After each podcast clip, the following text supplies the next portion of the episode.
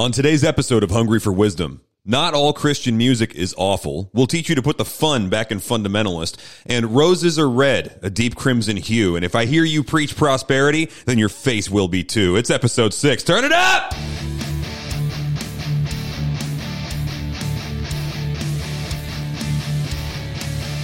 I love Welcome to. Hungry for Wisdom. This is the podcast for people who want to know what God knows. He hasn't told us everything, but man, He has told us a lot. I'm Dustin, pastor at Grace and Truth. If you want to know what God knows, let's dig in.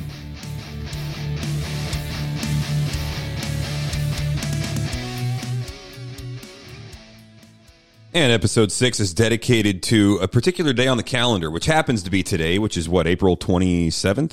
Is that today? Mm, I don't know when this is getting released. We're putting this in the schedule. It's probably going to be way out there. But now you guys all know April 27th is Administrative Professionals Day. Aw. So there you go. Now we have split feelings about this. By the way, I'm here with uh, the bearded beaver, Pastor Ben, and uh, I've got uh, we got mixed feelings because on one hand we need our administrative professionals. We love our our accountants and bookkeepers and our secretaries and our assistants and whatever. Because Ben, as you so eloquently put it a few minutes ago, we could nary find our shoelaces without them. Amen. I mm, I could not live without our ad- admins here at at Grace and Truth. Yeah, and yet, and yet, do we need a holiday for everybody? Does everybody need to be celebrated and get a trophy for doing what they're good at? Well, yeah, and and get off my lawn. Yeah, you know, I think I think this is the third episode in a row where you have legitimately accused me of being a grumpy old man. So I'm just going to start wearing it like a badge of honor. You know what? All right, never mind. Today's episode. Uh, uh, hold, hold on, hold on. Here we go. All right, and episode six is dedicated to grumpy old men who we should all aspire to become, and I'm well on my way. Pastor Ben, I'd prefer you catch up. But first, let's do a Proverbs Devo. Here we go.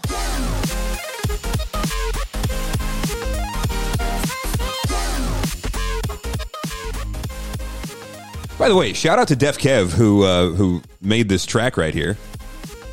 It's called Invincible, and it's just a, like as far as techno goes, it's good Yeah. and it's royalty free. So, our administrative professional reached out to him and said, "Yo, can we use this?" He was like, "Yeah, it's royalty free for a reason. You go ahead and use it on the podcast." So he's not charging for it; he's just putting the music out there, letting us use it, and it's boss. So thanks to Deaf Kev. Deaf Kev. Yeah. I doubt he's really deaf. I don't know how he would have made this music if he was deaf. It's like Def Jam or Def. no, it's like D E A F, I think. Oh, And then K E V, Kev. I hope he's not deaf. Dude, I'd be super impressed though. Seriously. Yeah, he's doing anyway. this all via visuals. Uh, You probably could these days, the way those programs work. All right. these days. There I go again. These kids these days with their Pro Tools and their auto tune and their vocoders. Yeah. Proverbs 3.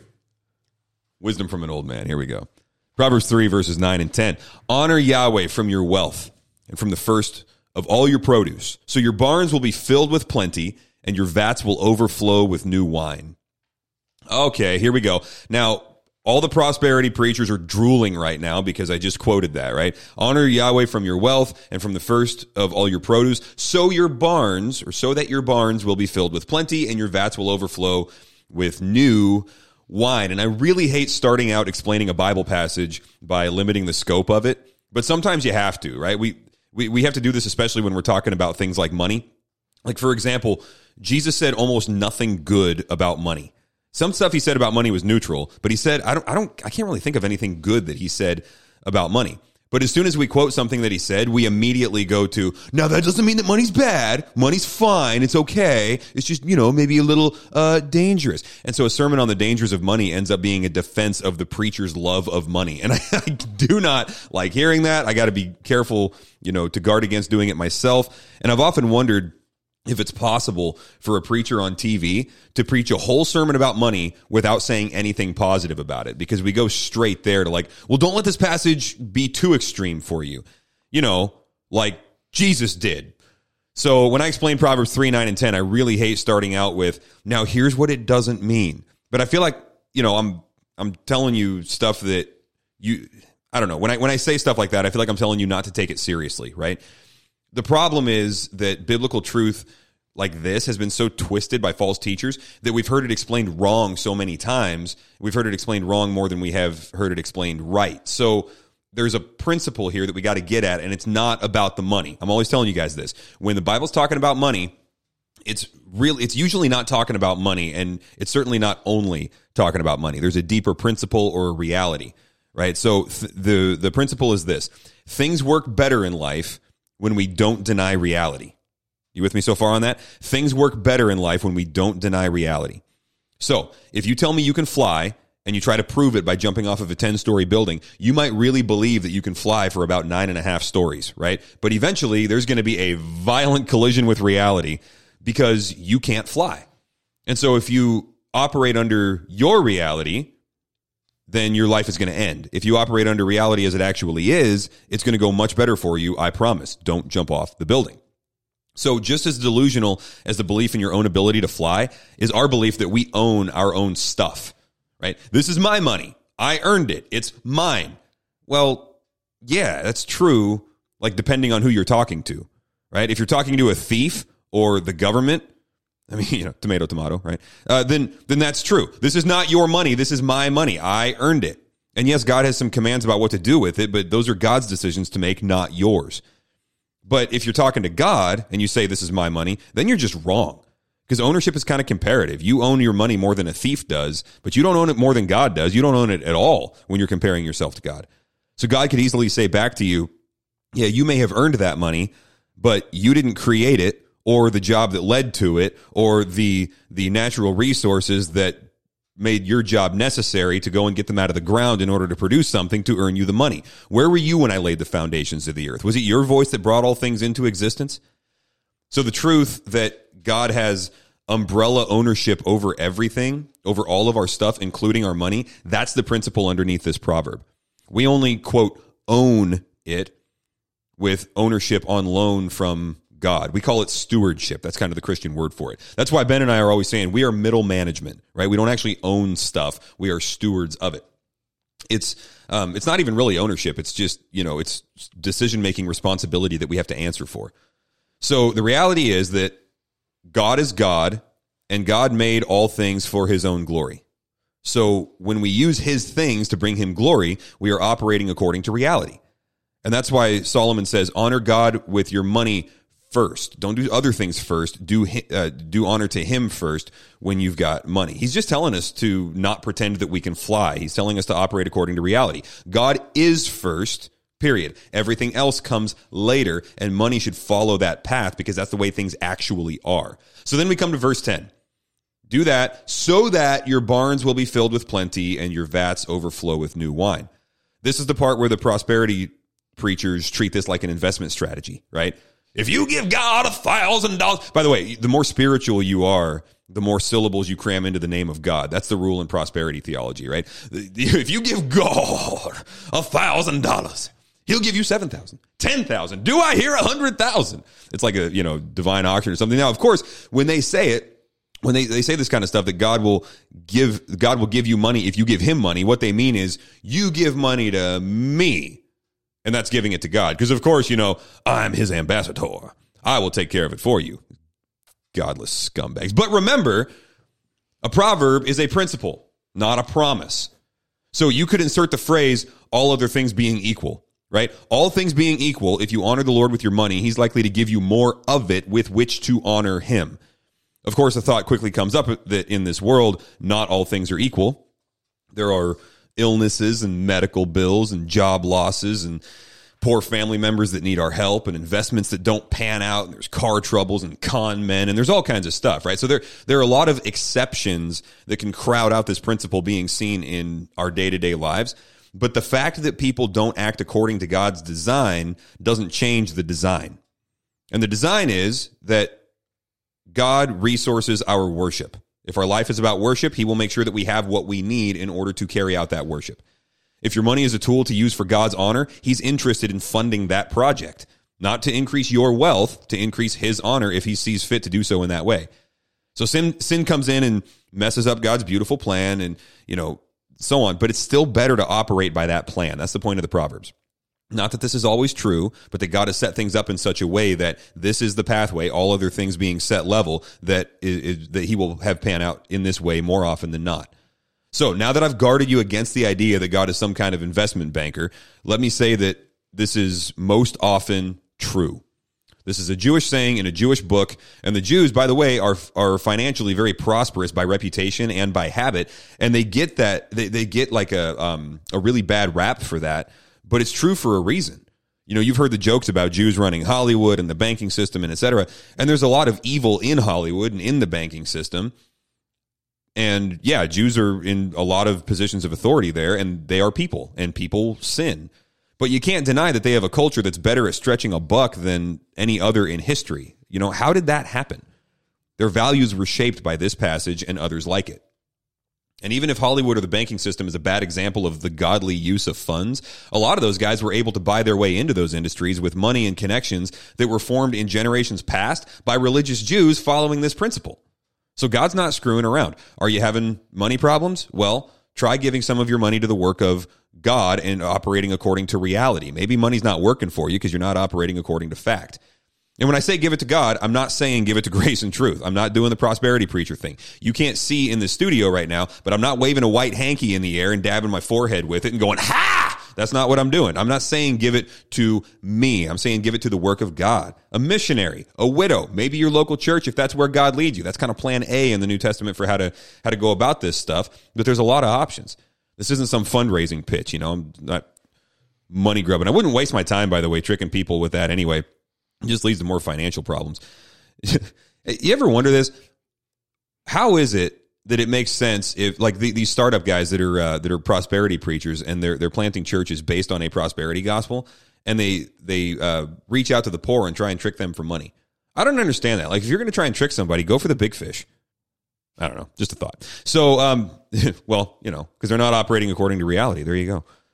So, what I'm saying here is if you believe God with your finances, this is the principle that he generally lays out according to which his creation generally operates, all other things being set level. And it goes like this honor Yahweh from your wealth and from the first of all your produce. So your barns will be filled with plenty, and your vats will overflow with new wine. And these things, when they feel good and you got a lot of them, then you offer those back to God as well. And in eternity, He puts a crown on your head for the work that was done in faith. Uh, in, in a Godward direction, and you're going to take that crown off and offer it back to him as well, and you will be well practiced at it from giving him everything in this life that he's given you already, and it all becomes eternal worship. Now, further this is and that's. Pastor Ben, I believe, sir, that we've got some uh, some some real business to attend to today. Yes, we These, do. these ones are not uh, super goofy. I was looking at them real quick when we put them on there, and one of these in particular, we wanted to we wanted to hit and clarify. Absolutely. What do we in, got? In fact, this one is of of extreme importance. So, uh, to you, my dear pastor Dustin, no Easter eggs. Seriously? You had me going on that one. That is not of extreme importance. okay. Yeah, I, dude, I knew this was going to happen, and it did. So in, in uh, Sunday, I'm preaching the sermon, right? And I said something about, you know, we were talking about Romans 14 and matters of conscience and so on. And it was like, you know, I, I gave a sermon illustration. I said, look, in my house, we don't do the Easter egg thing, but I'm not going to enforce that on other people's uh, house. If I go over to your house and you're doing an Easter egg hunt, like, you know, I ain't going to mess with it. You do your thing, we'll do ours, and everybody should be fully convinced in his own mind. And that's what Romans 14 says. So there are issues that are just matters of conscience. And I was making the point that you're not a stronger believer if you accept more things from the world and you're not a weaker believer if you reject certain practices, right? That's not what it's getting at. It's getting at issues of law and what, you know, the the kosher laws and the Sabbath laws and the calendar and things like that, um, laws regarding uh, consumption of alcohol and so on. You know, some people still feel that their consciences are best served by following those laws a little more in a little more detailed fashion. Other people have a little more liberty, and Paul says, "Don't don't try to change each other's mind." Right? You guys can operate. You, you guys can, uh, as the common bumper sticker would say, coexist. So. Um, I just said, yeah, like the Easter egg thing, for example. So, and I, I knew that somebody was going to be like, why don't you let your kids do Easter egg hunts, you fascist? So uh, they didn't say it like that. I did. It was it was in the body language. No, it, okay. So here's here's the deal. Um, I'm, I'm going to explain this, and I wouldn't do this from the pulpit, but we're on a podcast, and there's no biblical rules for how to handle a podcast. So I'm going to go out on a limb here. I don't want to bind anybody's conscience with this, though. If you disagree with me on this, no problem. I'll even tell you where I might be wrong. Um, we don't do the Easter egg thing because when I looked into the history of Easter eggs, like I, I had the same question as everybody else. Um, okay, so Resurrection Sunday, we're celebrating the resurrection. Why do we call it Easter? What's up with the bunnies? And bunnies don't lay eggs. So what's going on here, right? so There's some, there's some very important biological questions, if, at, at the very least, on that. right. Uh, you know, I, I wasn't the best student in, in public school, but, uh, you know, I know enough to say, um, what? So I just started looking into it. How to get, how did things get to be the way they are? Right. And it's a religious holiday. I am a Christian. The, the resurrection is my thing. I feel like I should know this stuff. So, um, anyway, so I'm looking into it and I just wasn't satisfied with the results, you know? So first off, it's hard to get reliable information as to where this stuff came from because there's various stories out there. You got to try and track down the credibility of it. And that's where I might be wrong. Where I might be wrong is the history that I kind of see that, that I see as the most credible version of how things got to be the way they are. It's not perfectly substantiated and I might have my details off. So I can't force this on somebody else. But basically the um the the feast of Easter, you know, has as you look back through history, there were a lot of Christian holidays that were celebrated at the same time as pagan holidays. Some people get really cranky about that. They say, "Well, December 25th, that was a pagan holiday for uh, Mithras. What was it? Anyway, some some pagan holiday." And I'm like, "Yo, I don't care. I, I'll take the Christmas tree. I don't care if that was a pagan ritual first. Now, here's what it means, right?" And my big thing is like, yo, people can have their Christmas, the pagans can have their Christmas tree back when I get my rainbow back. Until then, I'm keeping it. you know, Nice. You can't have my rainbow dog. But now, if I wear a rainbow shirt, people aren't thinking, "Oh, it's a covenant from Genesis nine that God's never going to flood the earth again." No, they're thinking, "Oh, he he, you know, he he disagrees with Romans one." So when I get my rainbow back, we'll talk. Until then, tough noogies. But when it comes to a bunny or eggs, there's no there's no connection there with you know with the scriptures um, or with with biblical um, teaching. So anyway, the, the I'm I'm fine with celebrating a feast at a time when the pagans are also celebrating a feast. Doesn't bother me. We don't know the date of the crucifixion or the resurrection. Although Kostenberger just released that book where they think they nailed it down. Ooh. Yo, dog. Uh, April 3rd for the crucifixion and April 5th for the resurrection is what they're saying. Interesting. Yeah, bought the book because I'm preaching through Luke right now. So when we get to the end of Luke, I want to read their case for it. I haven't read it yet, but it's sitting on my shelf and I'm really looking forward to getting to it. Okay. So anyway, but we don't, as far as I know, we don't actually know the date of the resurrection. So we can celebrate the darn thing whenever we want to, right? The the the holiday, I mean. So then the question of where all this stuff came from is like, well, why the bunnies? And because the pagan version of the celebration was a fertility festival, right? And the fertility festival was basically, I mean, this is an egregiously abbreviated version, but you know, they would get together and have a big freak fest, and then the babies that came from that, they would sacrifice back to Oh. a pagan god. So you got two two symbols of fertility. You got a bunny because you know they tend to like you know multiply, and then you got eggs, which is new life. And so these two things would come together in the feast of Ishtar, which got anglicized as Easter. And Ishtar is a very uh, bad character in the Bible, and it. I, I think I just said this in the last episode too. First Corinthians 10, um, Paul says that these are actually demons we're talking about here. So Ishtar is a demon. And if that's where the word Easter came from, that's why I typically go with the term Resurrection Sunday. Also, just to drive home the point of the resurrection, because that's what we're celebrating, right? So you got bunnies, fertility symbol for a fertility festival, which is just a big fat orgy. And then you've got eggs, which is new life. And then they would sacrifice the babies and paint eggs with the blood. So I'm not big into Easter eggs or painting or dyeing them, right? That's me. Fair. Fair. Now, I could also be wrong about that. You know what I mean? So that's that's the the best that I've been able to dig up. But it's been a few years since I've reevaluated that. And by a few, I mean like seven or eight, so quite a few. And there may be better information out there now. So I'd be happy to reconsider it, and I'm not going to foist that on somebody else. But that's that's me. And so I don't buy into the idea that somebody's like, oh, you don't want to you don't you don't want to do an Easter egg hunt. Um, you must be the weaker believer.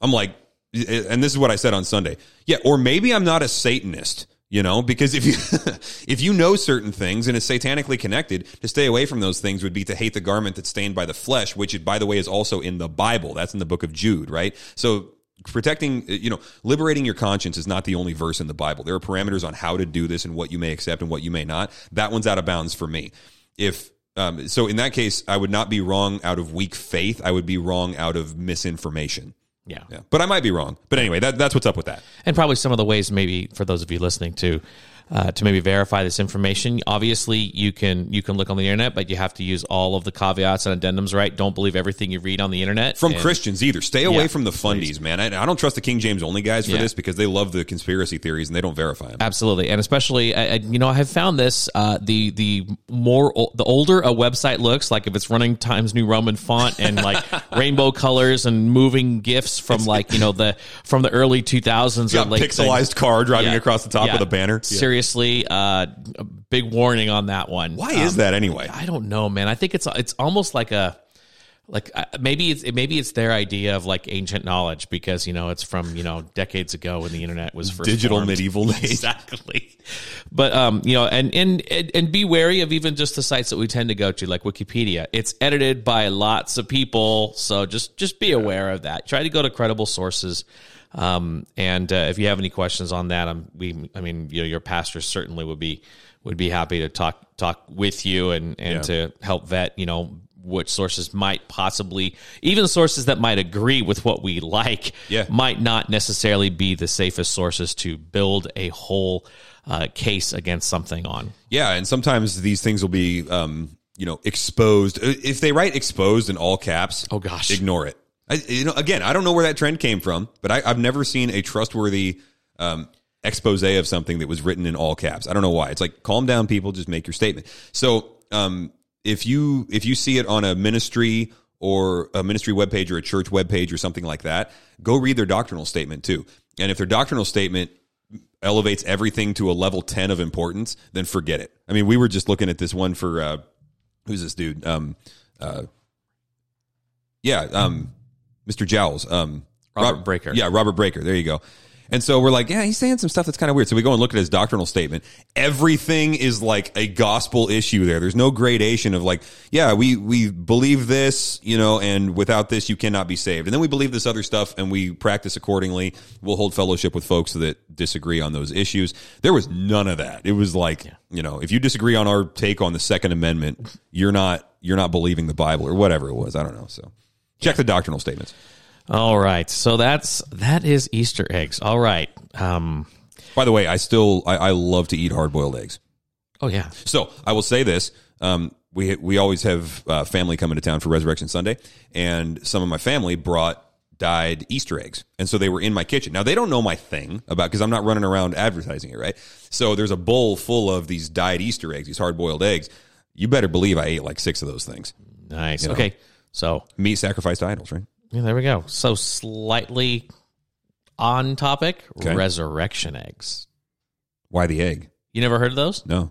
Oh, cool. Well, um, at least in in various churches, they actually have like the empty eggs, and they have like twelve little twelve little trinkets that basically deal with aspects of the resurrection or Christ's life, and they hide those, and the kids get them. And and, uh, Interesting. yeah. So again, you know, it's like, hey, we're taking the Christmas tree, and instead Yeah. of uh, instead of putting a bunch of sacrifices underneath or whatever like that, we are Claiming we're it. taking it and claiming it. So Yeah, yeah, and there, there'd be a conversation to have there. The same conversation about the Christmas tree. There'd be a conversation to have about syncretism and what's wise and what's not.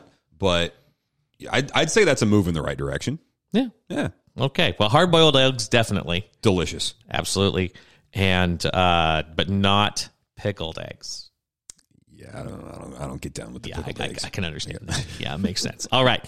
Okay, so second this is and that. This actually is probably the one where we're going to have the the most meat on here is I'm a carnivore. this comes uh this comes from a listener. What is the blasphemy of the Holy Spirit? Good, good question, and a question that causes a lot of people doubt and fear. Amen. you know because jesus says in uh is, is or Matthew 12 and Mark 3 I believe um, where he says that, look, there is one sin that will not be forgiven, and that is the blasphemy of the Holy Spirit. That's it. Now, when you look in those passages, uh, what's going on there and what he's rebuking, what they're doing is they're ascribing the work of the Holy Spirit to the devil. Okay. So they're saying, well, yeah, we see Jesus doing all these miracles. He must be empowered by Satan. And Jesus says, hey, you can speak a word against even the Son of Man and it'll be forgiven you. But if you speak a word against the Holy Spirit, if you blas, he says, but if you blaspheme the Holy Spirit, he doesn't say speak a word against him. He says you can speak a word against the Son of Man, but if you blaspheme the Holy Spirit, it will not be forgiven you. So now we've got this category opened up for an unforgivable sin, which is tough because, you know, we're, we're fond of saying, and it's appropriate in a lot of ways. We're, we're fond of saying like, Hey, if you've still got breath in your lungs, you have a chance to repent and be saved. But now there's an exception. Now there's, there's somebody for whom that is not true. You have committed a sin that cannot be forgiven. So we get a lot of people that get freaked out that they have committed the blasphemy of the Holy Spirit. Amen. And Yeah. they can't be saved. And there are a lot of um, kind of cheap stock answers that I'm not a fan of because they don't come from the Bible. And so most people, like the, the most common answer, I shouldn't say most people, the most common answer to that, the answer that takes the biggest slice of the frequency pie is, um, well, the blasphemy of the Holy Spirit can only be committed by people who don't care that they're committing the blasphemy of the Holy Spirit. So the fact that you're asking that question means you're fine, right? The fact that you're worried about it means you're fine. Now that may be true, but that's not the that's not in the Bible, right? That's that's an answer that they made up, which is a logical conclusion of some of their theology, and I think it's probably correct, but that's not the Bible's answer. Well, and I think in some ways, you, you if if Mark and Matthew felt it critically important to include this in their gospel presentation Yeah. to others, that this must have something of importance even to believers. Yep. Now, the fact that they didn't really explain it, why not? That's also a good question. And the my my gut level response to that is they expected that people knew what they were talking about, or Jesus when he said it expected that people knew what he was uh, talking about. So then the question from there is: Are there other places in the Bible where this is defined? I'm going to take you to what I think is the clearest one, and then we'll we'll take a look at a couple others. Um, First John chapter two, verse nineteen. And actually, let me just, I might even read a few more verses beyond that. Um, 1 John 2 19. So this is John, who, by the way, was in the room when Judas was filled with the Holy, uh, with, with, um, with Satan and, sorry, blasphemy of the Holy Spirit, filled with Satan. Got to get those ones straight. Um, when Judas was filled with Satan and, and left and then betrayed Christ, John was watching all this stuff happen. So now he's writing this. And in 1 John 2 19, he's talking about these types of guys. And he says, They went out from us, but they were not of us. For if they had been of us, they would have continued with us. But they went out that, that they might be manifest that n- none of them were of us. Okay, I grabbed the New King James here. That's not my favorite translation of that verse, but you get the point. It, it could be a little more clear to say, they went out from us because they were not of us. For if they had been of us, they would have remained with us. But they went out that it might be demonstrated that they were not of us. That's closer to the NASB. So what he's saying here is when when people leave the fellowship, when they when they walk away from their Christian community and association and they deny Christ, they are showing that they were never really of us to begin with. Now, this is a pretty um, typical, I guess you'd call it a reformed answer because the question comes up, you know, can I lose my salvation? Right. And the, I, I think the reformed camp has the right answer in this. Well, no, if you, if, if if the Bible talks about being born again and regenerated and sealed with the Holy Spirit, you got to ask the question: how how does all that get undone? And you look in the Bible for answers, and you don't see one because the Bible never allows for that question to take place. Like in John ten, he says, "No, no, no, no one will be snatched from my hand." Well, then what happens when people turn away from the faith? Boom, John comes in and says it. They were actually not of us; they were false brothers, right? So um, th- they they show that when they go out of us, and that's what Ju- that's what Judas did. Now we see also in the book of John that well, I don't know, and Luke that Judas had been robbing the treasury and had his his focus on the finances and the money Yep. before he betrayed Christ. So there was this track record of of secret sin in his heart that in the end it ended up being that he was never really a disciple of Christ. He was a follower with his feet, but he was not a follower with his heart. So in the end, he went out from us because they were not of us. I'm going to make the case here that the blasphemy of the Holy Spirit is to experience the community of God and the Spirit's work in the community of God and not believe, not be born again, and then to turn away. Okay? So that final turning away is what I'm going to say is the blasphemy of the Holy Spirit. Let me go to Hebrews chapter 6. So in Hebrews 6, this is one of the scariest passages in the Bible, and it should be. It's here as a warning for a reason. Um, verse 4 For it is impossible for those who were once enlightened and have tasted the heavenly gift and have become partakers of the Holy Spirit and have tasted the good word of God and the powers of the age to come. Okay, so we would say we're talking about Christians here. I mean, that's the way it looks, right? So again, it is impossible for those who were once enlightened. So they had light shining on them, right? They had they they interacted with this stuff. They have tasted the heavenly gift. Now I think that would be different than, you know, um drinking deeply of the the Consuming. waters of God, consuming, absolutely. yep. Uh, being filled with, but they've tasted the heavenly gift. They have become partakers of the Holy Spirit. So they have benefited from Him, His work. They've they've interacted with, they've rubbed elbows with the Holy Spirit or whatever He's doing and have tasted the good word of God. They've had the, the Bible given to them, preached to them. They've been discipled, maybe, whatever. And the powers of the age to come. I'll just go ahead and say they've seen miracles, right? They've seen people get healed in response to prayer, maybe. Um, verse 6 If they fall away, it's impossible to renew them again to repentance. Whoa. Since they crucify again for themselves the Son of God and put him to open shame. So we've got here uh, just to tie all of this together, we've got Jesus saying there is one sin that will not be forgiven, and it's blasphemy of the Holy Spirit. Then we've got the author of Hebrews saying there is one type of sin that it is impossible to restore. Then in 1 John 5, I didn't read this one, but he's going to say there is a sin which leads to death. He says, don't even bother praying for it, right? Um, and then John explains all of this in 1 John 2. Like, assuming all of these are talking about the same thing, he explains it and says it's because they were never really believers. So let's go back now and see what Jesus was talking about. He was healing people, casting out demons, and the Pharisees are saying that's the work of the devil. Jesus then is looking at them and saying, You're literally tasting the fruit of the Holy Spirit. The power of God in the work of the Holy Spirit is right in front of your face, and you guys call yourselves believers. You're a part of the community of God's covenant people, and you have a lack of faith. You will not be forgiven this. You're cut off, right? So that turning away from unbelief after having experienced God, after having Him, you know, uh, call you through His His Word and His works and His community and all these these witnesses and everything like that, you turn away. That's the blasphemy of the Holy Spirit, right? And I'm I'm confident in this. This is not this is not the typical explanation of it, right? But I'm confident in it because well, I should back up. I used to be nervous about this. I was like, this is how it looks to me in the Bible. It looks like Jesus calls it the blasphemy of the Holy Spirit. Um, the author of Hebrews calls it um, the the unforgivable sin. Essentially, I'm summarizing. And then John calls it the sin that leads to death. We've got three authors using three different phrases to talk about the same thing here. That seems like pretty good biblical context. If we're going to let the Bible comment on itself, then I'm comfortable with that. But I was nervous because I'd never heard anybody else say it. Right. And it's Yeah. like your term theological innovation. Is that what it is? Yeah, you do not want to be a theological innovator. Right, right. So I was a little nervous and I didn't say it out loud for a long time. And then, you know, when I looked into it a little more, um, there were some some theologians that I trusted that were like, you know, that said the same thing. And I was like, okay, guys that are smarter than me have said this before for hundreds of years. I did not come up with this. It's it was just discovered from the Bible. So having been affirmed by the Christian community in this thing, I feel a little more comfortable with it that I'm not just making this up. But that's that's essentially what it is. Now, the the stock answers kind of fall short. I, I think right. They they wind up being too simple and not accounting for all the information. On a previous podcast episode, you mentioned Occam's razor. The simplest explanation is the best one.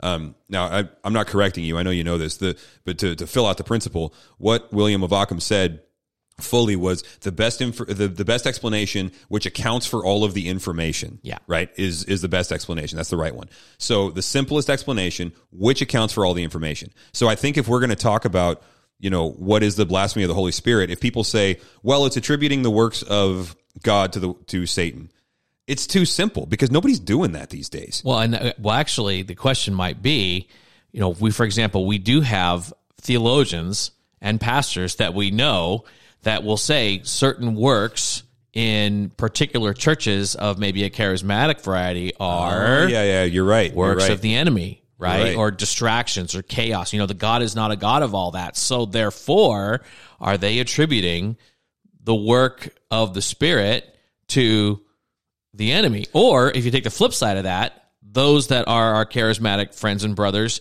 that might be engaged in those works of signs and miracles and things like that, are they misattributing the works of of you know again by by our super conservative brethren works may be done by other spirits to, God. God, are they guilty of that of that So- blasphemy miswording uh, or or mal wording of of the Holy Spirit? So we could wind up in a situation where John MacArthur and Jack Hayford are going back and forth, and John MacArthur says, "Hey, the miracles and the the visions and all of that that is a work of Satan." Well, if if he's wrong about that, then he has committed the blasphemy of the Holy Spirit. He will not be forgiven, and John MacArthur is going to burn in hell. Conversely, um, this is an you know argument absurdum, obviously, but I'm just seeing where where this ends. Conversely, if if Jack Hayford looks at MacArthur and says you're denying the works of God that are going on right in front of you, that's blasphemy of the Holy Spirit, and he's wrong about that, then he might be committing the blasphemy of the Holy Spirit. he's going to burn in hell. Okay, so what are the stakes on this? And I think that's that's where the typical explanation falls short. Is like, look, if all we're talking about here is pronouncing the, if all we're talking about here is saying no, that's not the work of God, then like half of our church before they got saved did that, and half of every church before they got saved did that, and if showing up to church and being a part of the covenant community without having faith is the blasphemy of the Holy Spirit, we all did that before we were regenerate, right? Most of us, unless you got saved outside of church and then came later. And so there's got to be an actual sin, like a turning away. And, and another, another one of the common explanations is the blasphemy of the Holy Spirit is unbelief. Well, it's true that unbelief won't be forgiven, but that's too simple. That doesn't account for all the information because in the judgments, uh, in the eschatological judgments, people, you know, people are judged by the book of their works, right? They're not judged by whether uh, the only, you hear this a lot in youth groups. The only question you're going to hear when you die and get to the gates, so to speak, is, you know, did you believe or did you not believe? And they'll say, it is not your sin that sends you to hell, it's unbelief that sends you to hell. And that's not really accurate. That's not detailed enough. Your sin does send you to hell. We we are punished in a very detailed manner and by degree for our sin. Belief in Christ is the only thing that saves us from that. Yeah. The books will be open. Exactly. We will be examined but Yep. at the end of the day is our is our tr- is our defense attorney eh, the judge himself or not Do we have to answer for ourselves in front of a holy God? Amen. Right? So, not believing in Christ is too simple to say that that's the blasphemy of the Holy Spirit. There is a definitive turning away, there's a definitive revelation of God that not everybody gets. Not everybody gets that. When when Jesus was showing the work of the Holy Spirit to the Pharisees, there were a lot of people in the world that were not seeing it. And the blasphemy of the Holy Spirit was only happening by those guys that were seeing it, right? So there, there's a definitive turning away from the community of faith after having been a false brother or sister that it is impossible to restore from. There is a sin unto death, not just a general state of unbelief. So to, to summarize, the blasphemy of the Holy Spirit is to have been functioning in a Christian community and professed faith or, you know, communicated it in some way, even if it's by assumption and by association, and then to leave and reject and turn away from the gospel and the Holy Spirit that has been revealed to you. got it Any Okay. any any other avenues uh, that need to get explored in that? well i think usually what ends up happening the reason that people bring up this question is there's a fear Yeah. a have i committed it or could i commit it Mm-hmm. so speaking pastorally to that you know, how how might how might we help those who maybe have that fear Yeah. Um, I think Romans 10 is a great place to go here because it gives such such basic assurance. Uh, you know, if you confess with your mouth that Jesus is Lord and believe in your heart that God raised him from the dead, you will be saved. Somebody in 1 John 2:19 can't do that, right? Um, so he he leads you to Christ there. He says if you're going to come to Christ, you, you yes, you have to have a regenerate heart. Here's what it's going to look like. And then in verse 13, he gives this wonderful promise: everyone who calls upon the name of the Lord will be saved.